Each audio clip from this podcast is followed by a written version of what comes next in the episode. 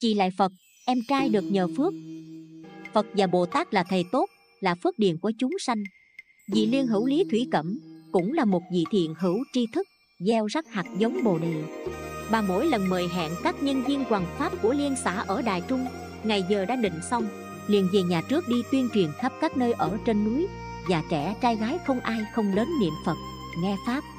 Gieo giống thì nhất định sẽ nảy mầm Có niệm Phật thì nhất định có cảm ứng.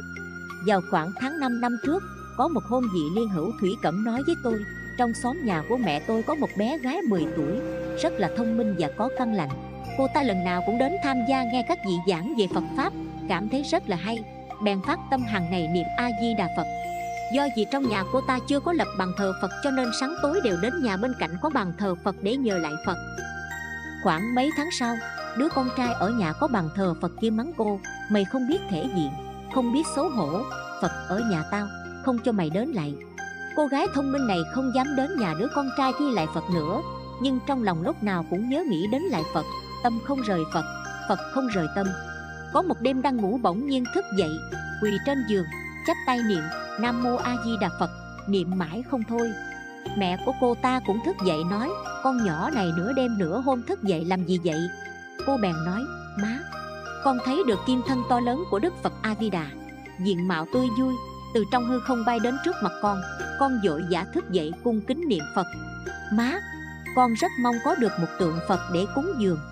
Con cầu xin má thỉnh một tượng Phật về nhà thờ được không má? Cô ta chắp tay lại cầu xin mẹ, Má, con nghĩ ra rồi. Con heo đất của con ngày mai sẽ đập ra.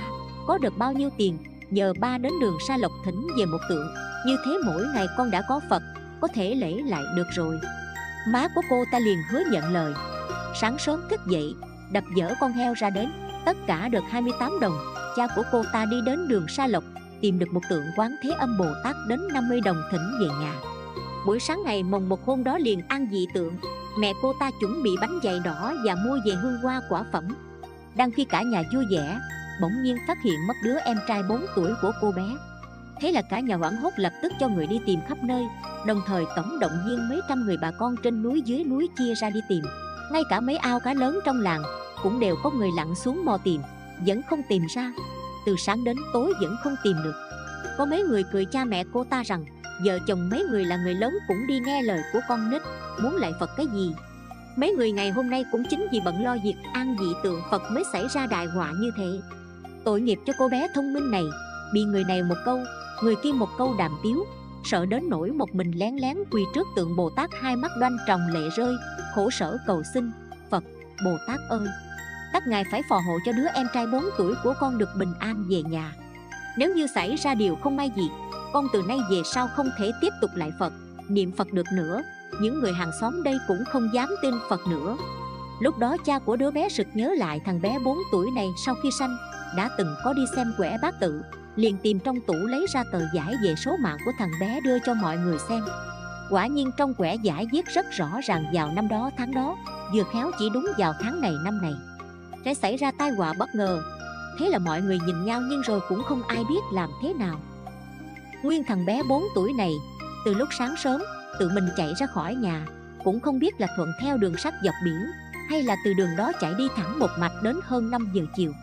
Ở gần trạm xe Dương Điền có một anh sinh viên trẻ trông thấy nó một mình cắm đầu chạy trên đường sắt.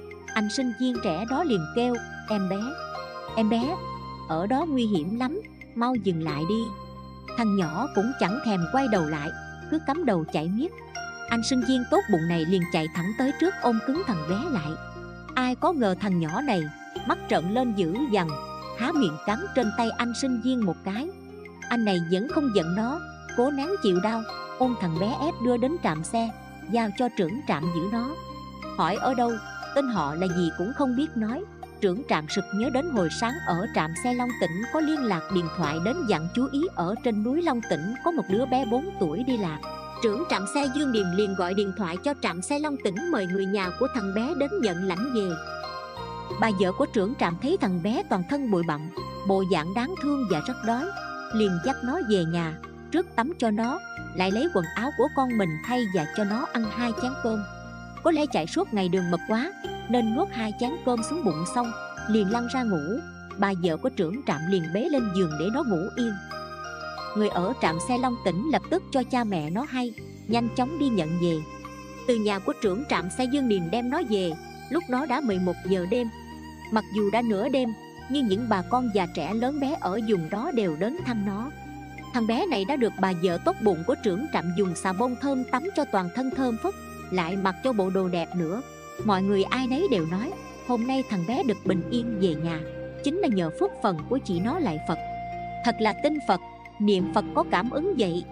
Nếu không thế thì thằng bé này từ Long tỉnh đến Dương Điền chạy suốt một ngày trên đường sắt dọc biển lại không gặp việc gì bất trắc ngoài ý muốn. Đồng thời lại còn gặp được người tốt giúp đỡ. Gặp được sự thương yêu giúp đỡ của anh sinh viên và bà giờ tốt bụng của ông trưởng trạm xe. Đây nếu không phải Phật, Bồ Tát phò hộ thì làm sao có thể về nhà bình yên vô sự như thế?